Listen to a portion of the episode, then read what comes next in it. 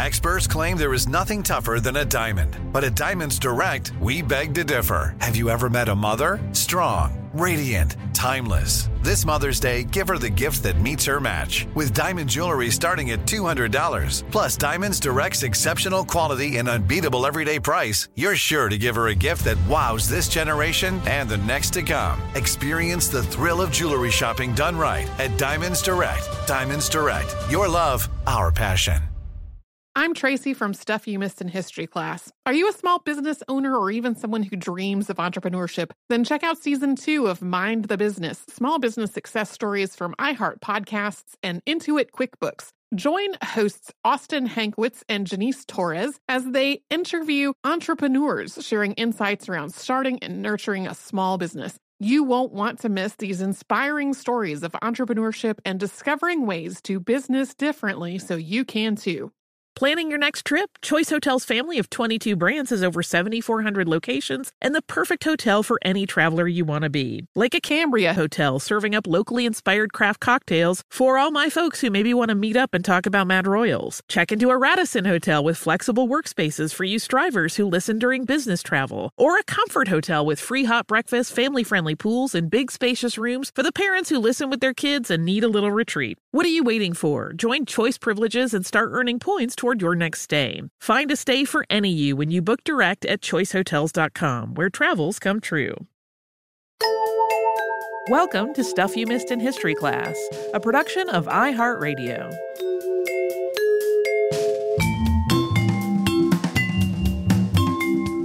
Hello and happy Friday. I'm Tracy V. Wilson. And I'm Holly Fry. We talked about food safety this week. We sure did. And how a whole framework for food safety came from the space program. Yeah, I had not realized how involved Pillsbury was in all of this, which is like significantly involved. Yeah, there were several companies that were involved in one way or another with making food for the space program. But like when it came to the development of HACCP, Pillsbury is the one that was the biggest player. Their work on things like microbiology and controlling microbial stuff was also connected to their being able to sell shelf-stable dough for people to cook at home. So there was stuff about their business that made sense as a potential partner for NASA to send stuff into space. We didn't get into a lot about the crumbliness factor of the food because that was fairly easily solved and also not really related to the food safety aspect of it. But I hadn't really thought about the part of like, if you send a protein bar into space, it's going to live through a whole lot of vibrations and jostling and stuff during the liftoff and all of that. And then they weren't really sure, like, how would a crumbly bar type thing, would it just come apart in zero gravity? Like, we need to make sure that we don't wind up with little bits of food stuck in the instrument panels. It had not entirely occurred to me that like anybody would kind of say, is this food just going to come apart at the seams in outer space? Do you remember a while back, I think maybe before we were doing this show, when you were site director for HowStuffWorks and I was the tech editor, us getting into a discussion about a paper on fractals and food safety? No. And how I think there had been maybe an NPR piece about the space program and them talking about food safety, and specifically one of the astronauts really wanted, because they'll take astronaut requests of like, what food would you love to have, and they'll try to make a space safe version, and one of the astronauts had wanted barbecue, and like how tricky that was. And I think I ended up pitching an article on fractals because of it. That's cool. Which we did. And it was many moons ago, so I would not expect you to remember it. But I always think about it when I eat barbecue now, which I don't do very often, but sometimes. I do love barbecue. There have been some interesting papers on that. Like fractal analysis and food structure. And just in case anybody doesn't see the connection there, right? Like fractals measure these repeating patterns in in anything, but when applied to food, you're thinking about things like surface area, because the more surface area food has, the more points it has where it can become somehow a growth point for something yucky that you don't want in your person. And so something like barbecue, even if you have like a clump of it, say the size of a golf ball, because of all the little ridges of pieces sticking out, it has tons more surface area than that same clump of golf ball if it's like a clean scoop of mashed potatoes. So that's, we had a big discussion about it many literally probably 12 and a half years ago, maybe, maybe longer. So long. Yeah. Yeah. I grew up in a household where there was always a focus on food safety. Like we grew pretty much all of our vegetables, and there was a whole like freezing, canning, drying process all summer and into the fall to like preserve all of this food. And there was like just a lot of my mom being very careful to can things in a way to prevent us from getting botulism from it, like that kind of stuff. And then when we were kids, my brother got salmonella, not from something he ate. We pinpointed the likely cause as a turtle that he was playing with in the creek behind my parents' or my grandparents' house, and then like not thoroughly enough washing his hands afterward before we ate.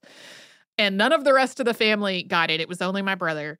And after that, potential sources of salmonella were like lockdown. Yeah, like previously, like even with there just being a lot of focus on making sure things were cooked thoroughly and the like the correct steps to can things. We were allowed to do things like lick the beaters after the cake got mixed, but that was no more of the licking the beaters after that. At the time, my mom's thought process was the egg, because eggs are a potential source of salmonella. Flour, actually, is a thing that in more recent years, people have become aware of different things that can contaminate flour. We said this a little bit in the show, but like so many of the big outbreaks now have nothing to do with meat or chicken or eggs or the things that people have thought of as like the big sources of foodborne illness for a long time. It's cantaloupe and spinach and vegan crumbles.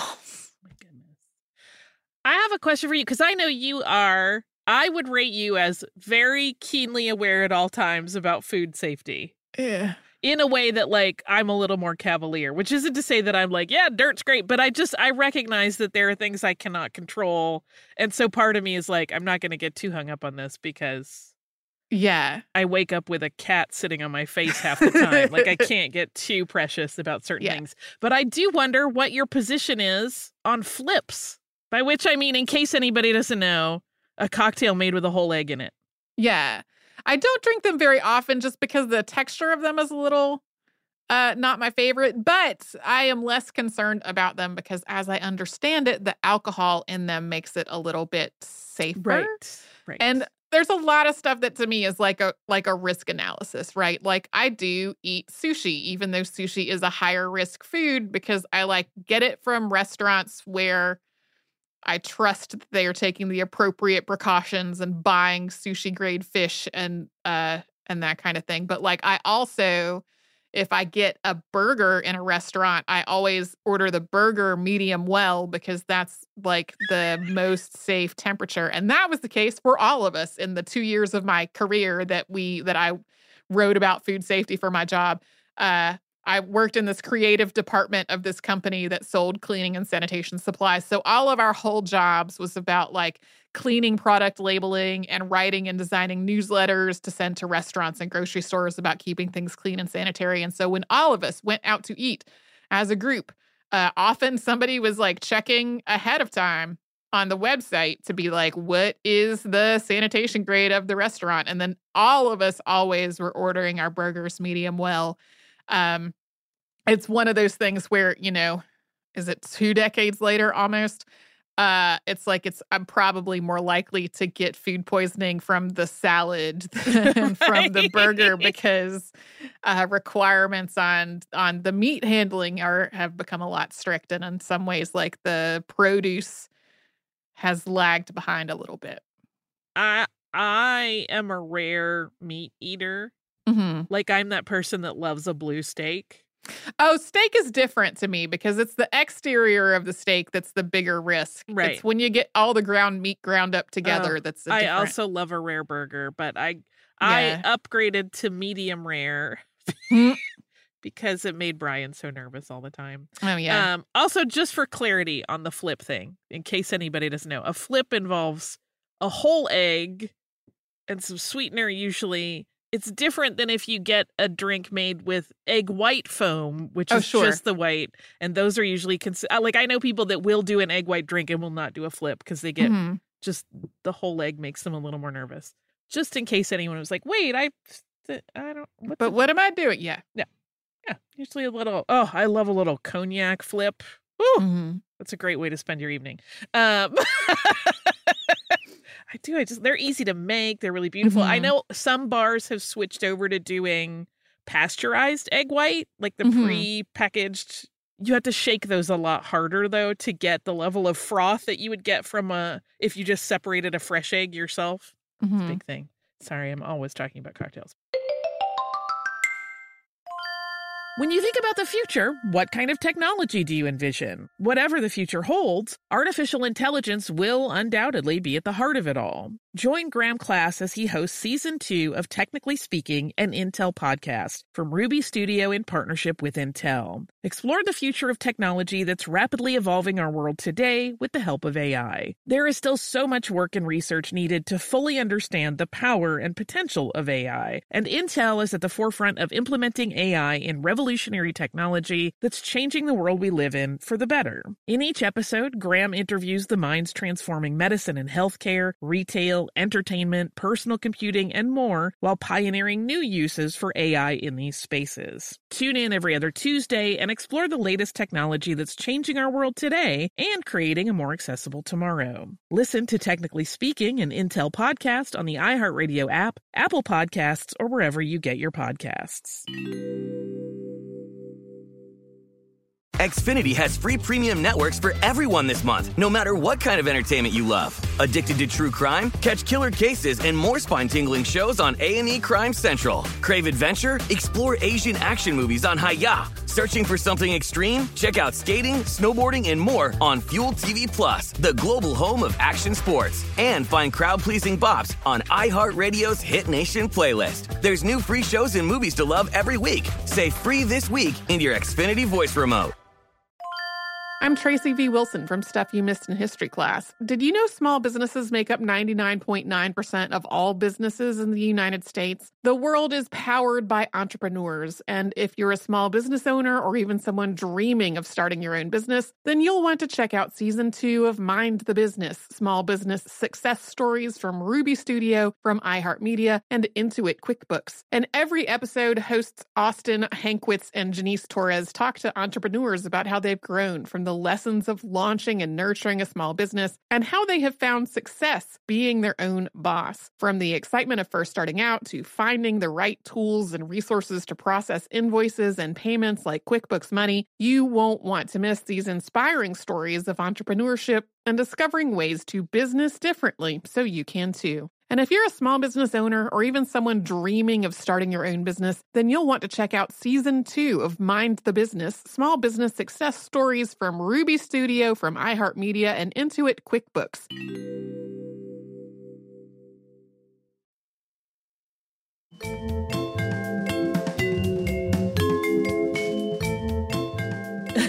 I often laugh, and I bet you cringe, when you see, like, on social media, there will be those like threads going around about, you know, when you walk into a restaurant where they kind of yell at you and their food safety grade is like a C, that it's going to be the best meal of your life. And that is often very delicious. It's true. But I also am keenly aware of their safety grades in restaurants. Yeah. Yeah. Also, not a perfect system, but also I, you know, if I walk into a place and the grade's a C, I'm like, yikes, I'm probably leaving unless there's no other option. Right. See, I know you don't watch Bob's Burgers, but there's a whole health inspector through line on that show. Yeah. That you might find hilarious. There was a restaurant when I was living in Atlanta. Oh, I know what this is, I think. Oh, I don't know if you do. It was a place that I had eaten a lot, and it was like their grades were always, you know, pretty good. And then they like straight up failed a health inspection. And then after that, it was like high A every time. And I was like, I actually have more confidence in that restaurant because somebody messed up and they fixed the problem and now it's a priority. Is that, without naming names because I don't want to, was that a sushi place? It was. Okay. It was exactly what I was thinking about. Yeah. Yes, I remember that being very scandalous because it was a sushi place. Everyone, I think that we both knew would, like, that was one of the favorite sushi places. Yeah. And then they had, it was like dramatic the way that thing rippled through Atlanta because a lot of people love to eat there. Right. And like you said, whatever it was, they were either having a really awful day or had like a really awful, you know, one thing or like an employee that was not being careful. Yeah. And then that was not the case anymore ever again. Yeah. Yeah. And when it comes to a raw thing like sushi, like I like feeling safe eating it, knowing that I'm taking a risk by eating it. Yeah. I also didn't realize how recent a lot of these regulations and laws and guidelines were. Yeah. Right? Like at one point we're talking about like a 1996 piece of legislation. I'm like, I got married that year. That's not that far back. Yeah. This is all pretty recent. And I remember when the Jack in the Box outbreak happened. And it wasn't the only big outbreak connected to like a restaurant chain that happened right around that time. But like, it was a big deal. Mm-hmm. That was like, I was in college at that point. I did not live anywhere near where the outbreak was actually happening. But like, even we did not have social media. We only kind of had the internet. We had all heard about the outbreak. Like, it was a whole big thing and people were very upset, like, because people want to be able to eat food that doesn't make them sick. Right. Or worse. Yeah. Yeah. Because that strain of E. coli can indeed kill people. It's very dangerous. Also, this is why I trust no soup. Yeah. I don't eat soup. No. Almost ever. I will occasionally myself make a creamy chowder when I'm craving it. But that's it. I don't normally, I'll never order it in a restaurant. Yeah. Not a soup gal. Yeah. It's a thing that I think about a lot. Occasionally, Patrick and I have been traveling somewhere and he'll be like, oh, I think I'll get the sushi. And I'm like, why would you eat in an unknown to us sushi restaurant while we are on a trip? Right. At like an airport like this. That is like not the risk that I am okay with taking. But, you know, ordering it from the restaurant where we eat at all the time, that's different. It was exactly travel where my beloved said to me, please stop ordering your burgers as rare as you'll go. That was how I would be, as rare as you'll go. And he was like, this makes me nervous when we travel because if you get sick, we're in rough shape.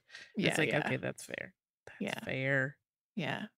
A lot of my stuff is also making sure as much as possible that anything I make for someone else is not going to make them sick. Right. That's like the time I become the most anal retentive about cleanliness and safety I will ever be. Mm-hmm. Right. If I'm like sauteing some stuff for myself, I'm a little more sloppy jalopy. But if it's like someone else is coming or I'm baking for, no, forget it. I become really, really like, put the cats away. Like, my cats don't go on the counters, but just in walking around the house, they're little fuzz, you know, cat hair gets in the air. No, we sequester them. We air vacuum the whole area and then I bake. My cats are not supposed to be on the counters, but I sure do sometimes hear the sound of a cat jumping down from something in the vicinity of the kitchen. I think I can count on one hand the number of times our current crop has ever been on a counter. And now they're all old enough that they're like, too high. They don't want to jump up there. Yeah. Now folks know so much about our food practices and cats. My distrust of soup. When you think about the future, what kind of technology do you envision? Whatever the future holds, artificial intelligence will undoubtedly be at the heart of it all. Join Graham Class as he hosts Season 2 of Technically Speaking, an Intel podcast from Ruby Studio in partnership with Intel. Explore the future of technology that's rapidly evolving our world today with the help of AI. There is still so much work and research needed to fully understand the power and potential of AI, and Intel is at the forefront of implementing AI in revolutionary technology that's changing the world we live in for the better. In each episode, Graham interviews the minds transforming medicine and healthcare, retail, entertainment, personal computing, and more, while pioneering new uses for AI in these spaces. Tune in every other Tuesday and explore the latest technology that's changing our world today and creating a more accessible tomorrow. Listen to Technically Speaking, an Intel podcast on the iHeartRadio app, Apple Podcasts, or wherever you get your podcasts. Xfinity has free premium networks for everyone this month, no matter what kind of entertainment you love. Addicted to true crime? Catch killer cases and more spine-tingling shows on A&E Crime Central. Crave adventure? Explore Asian action movies on Hayah. Searching for something extreme? Check out skating, snowboarding, and more on Fuel TV Plus, the global home of action sports. And find crowd-pleasing bops on iHeartRadio's Hit Nation playlist. There's new free shows and movies to love every week. Say free this week in your Xfinity voice remote. I'm Tracy V. Wilson from Stuff You Missed in History Class. Did you know small businesses make up 99.9% of all businesses in the United States? The world is powered by entrepreneurs, and if you're a small business owner or even someone dreaming of starting your own business, then you'll want to check out Season 2 of Mind the Business, Small Business Success Stories from Ruby Studio, from iHeartMedia, and Intuit QuickBooks. And every episode, hosts Austin Hankwitz and Janice Torres talk to entrepreneurs about how they've grown from the lessons of launching and nurturing a small business and how they have found success being their own boss. From the excitement of first starting out to finding the right tools and resources to process invoices and payments like QuickBooks Money, you won't want to miss these inspiring stories of entrepreneurship and discovering ways to business differently so you can too. And if you're a small business owner or even someone dreaming of starting your own business, then you'll want to check out Season 2 of Mind the Business, Small Business Success Stories from Ruby Studio, from iHeartMedia, and Intuit QuickBooks.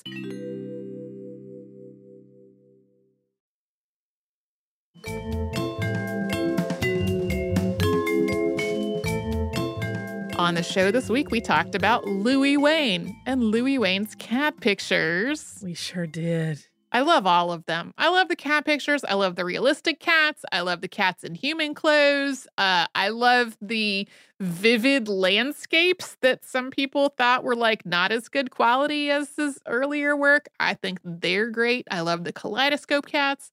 Of course, in any person's artwork that spans through the late 19th and early 20th century, there's stuff that's very dated or insensitive by today's standards. With that caveat, boy, I just like spent a lot of time looking at Louis Wain cat pictures. I love the one that I think it's just called The Cat's Birthday Party, and it's a bunch of cats holding champagne coupes, and they all look so happy, and they're wearing little collars, like human, like a shirt collar. Oh, fun! I love that one. Yeah. At one point, we were talking, and I was trying to madly write down some notes because the Madam Tabby project that he worked on and that story, it wasn't until I had read this outline, and I wasn't familiar with that work, but it wasn't until we were saying the words that I was like, this sounds a lot like the plot of the Studio Ghibli film The Cat Returns. Which has some significant differences, but I really think that had to have been an influence on that film, which is quite lovely. And there is a king of cats, which is pretty great, who is this giant, fat, rolly-eyed person. But that plot is not so different in terms of being allowed to go to the kingdom of cats. Yeah. And what that means. I've seen that movie. It's been a very long time. I love it. One of the things about Louis Wain is that it's tricky to pin down information specifically about his life. There is one biography that I know of that was written in the 60s that I had to get an out-of-print copy from a university art library to be able to read it for this. And so, like, getting specific detail and stuff is hard. And as with many things, the specific detail may indeed exist somewhere in the UK in somebody's attic or an archive or, old hospital records or whatever. But, like, I just don't have access to them. But so much of his life has become, I think, not necessarily by his own doing, just embellished to make it be more about cats. Or embellished to kind of romanticize the idea of, like, his mental state. One of the things that I didn't really get into is there is a newspaper article about him that was published in the U.S.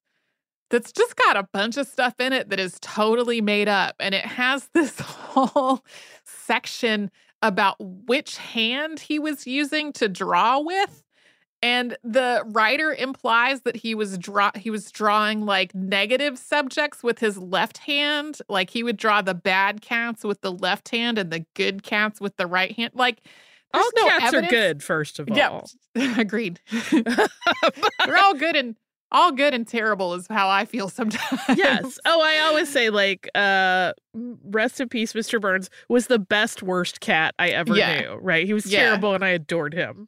I will often say of mine, you are so good and so bad.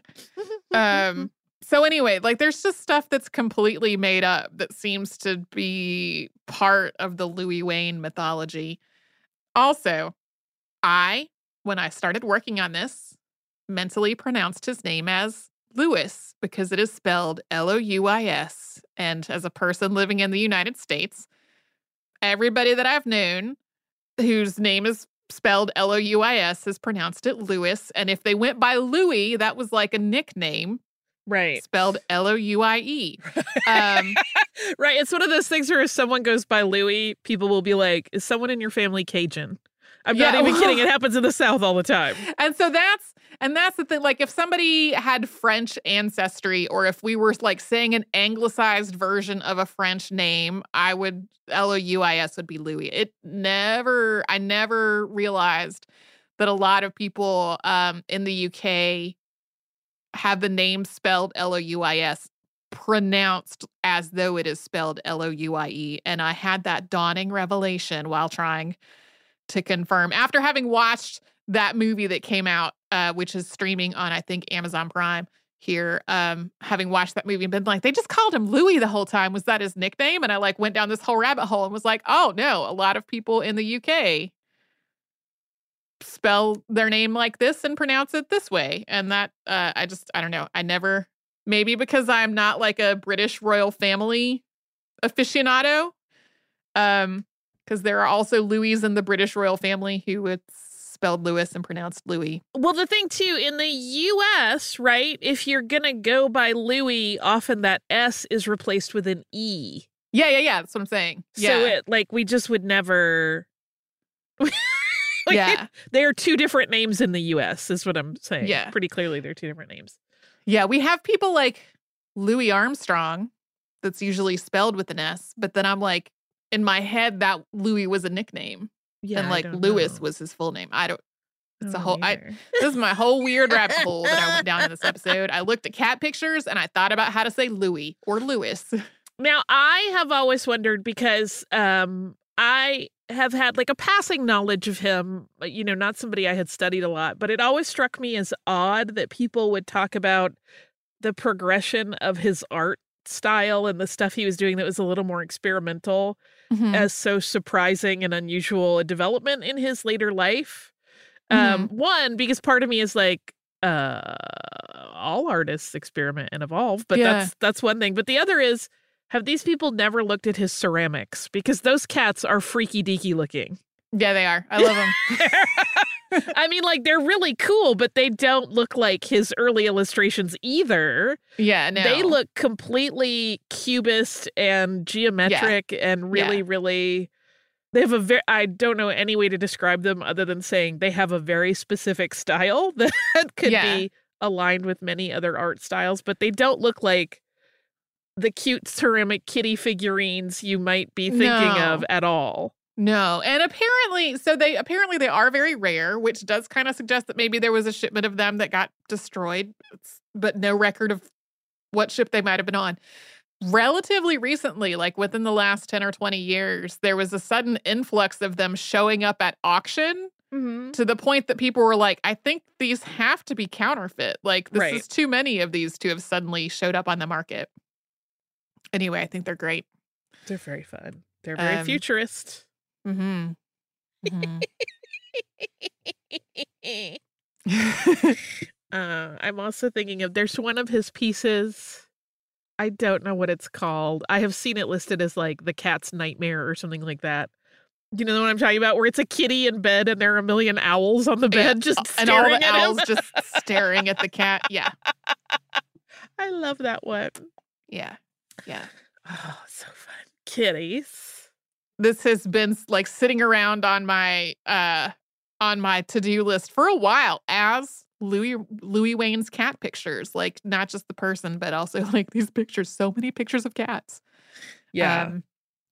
Tons of them. I associate them with the place where I first saw them, which was cat shows. Mm-hmm. So that makes sense. I think about them in that very specific, wonderful and odd environment. Mm-hmm. Where everyone knows who Louis Wain is, of course. And it brings me delight. Yeah. Because he didn't copyright any, even if he had copyrighted all of his art, at this point, most of it would probably be in the public domain in most places. So there's a ton of it online that you can just look at if you just Google Louis Wain. A lot of the stuff that's going to come up first is going to be the kaleidoscope cats from later in his life, just because there's been so much writing on them, but just there's lots and lots of them to look at.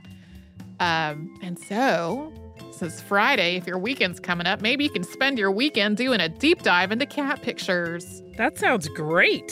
If it's not your weekend and you want to look at some cat pictures, I hope you can find a minute to do it.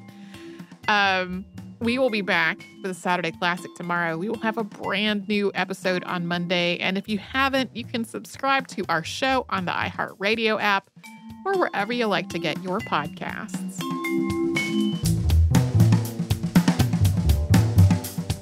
Stuff You Missed in History Class is a production of iHeartRadio. For more podcasts from iHeartRadio, visit the iHeartRadio app, Apple Podcasts, or wherever you listen to your favorite shows.